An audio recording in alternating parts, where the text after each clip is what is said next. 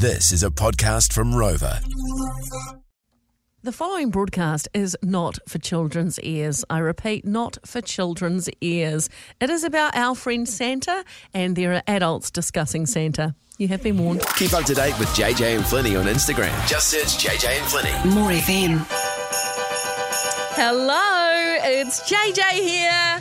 Flinny's away today, so I'm bringing you a special little Christmas podcast. Tis the season, of course, and Santa's been popping up in malls all around New Zealand. It got me thinking about, you know, some of the funny stories Santa must have to tell. Like uh, when I was a kid, I'm two years older than my sister. I was about maybe six, she was about four. And uh, we went for our family Christmas photo with my little brother as well. And uh, went to sit on Santa's knee, didn't we? And my sister must have been very, very nervous or excited or something because she weed her pants and wasn't wearing nappies at that age and it went all over Santa's knee and poor Santa had to go out the back and get dressed and we didn't have anything else to put on so he didn't have any clean Santa pants so that was the end of Santa for the day. Much to the disgust of all the little kids waiting in line to see him. Anyway I thought I'd get a couple more good stories on here uh, because there are so many out there. So we're going to start with Karen. How are you Karen? Hey, good. How are you? good. What part of New Zealand do you live in Oh, Auckland. Okay, is this story recent or a long time? No, no. A while ago now. My daughter is now twenty, and Oh, she okay. hates us telling anybody about it. Yeah. I hate that, eh? When mum brings up this one story every Yep. year, and now it's on a podcast. So we're talking about the mall Santas. What did your daughter do, and how old was she? Yeah. So she was probably three or four, and we took all the three kids along, and her brother wanted Lego, and the other daughter wanted a Barbie, and my youngest decided that um, she wanted boobies and a bra. Okay, And Santa was like, "Okay." You have to be a really good girl to get those. As I'm like, oh my god, you had to say that, didn't you? are you serious? So she's sitting on his knee. He said, "What would you like for Christmas?" And Yeah. she said, "A booby, boobies and a bra." boobies and a bra. Oh. Yeah, and we we've still got it on video as well, which we pull out every Christmas. And did you get them, Lou? And she's like, be quiet. Did she ever Yeah, get them? But no, that was. Yes, she did actually. And Okay. um, she when, when we went out to the car park afterwards, a man said to her in the car park, "Have you been seeing Santa?" And she said, "Yes."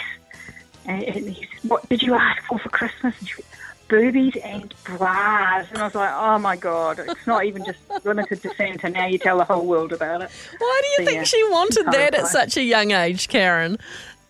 Oh, who knows? Barbie dolls have them, so Yeah, true. I don't know. Oh my gosh, that's so funny. Oh, thank you so much for sharing and sorry to embarrass your daughter. What's her name? Let's really embarrass her.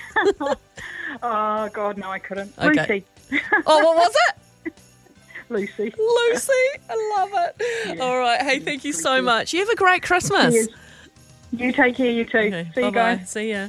All right, that was pretty funny. Um, but this one's pretty funny too. How are you, Vinny? I'm good, thank you. How are you? Good. Okay, so how far are we going back for this mall Santa story? It's an old one, actually, 2012. Okay. Oh, not too bad, but um, 10 years, yeah. What happened? Yeah, my daughter will still kill me, though. Oh, really? Is this about your daughter? yeah. Okay, gosh, go ahead. Okay, so she's 18 now, and uh, at the time she was eight, still a believer of Santa.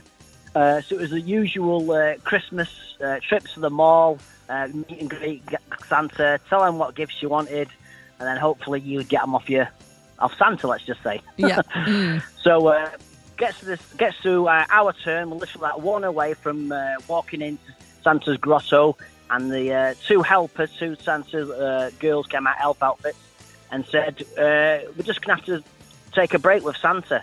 Now Santa was probably about probably about five foot six and looked about 15, 16 stone. Yeah. She just walked him off. And then uh, walks back with a guy that was probably about 30 year old, about six foot two, slim as anything. What? Hang on, wait. Did your daughter see the Santa swap? No one noticed. Me and my wife were like absolutely gobsmacked. And we said to like the other parents, "Have you just noticed that?" And they went, "Oh my god, yeah." But like kids didn't notice. Most of the parents didn't notice.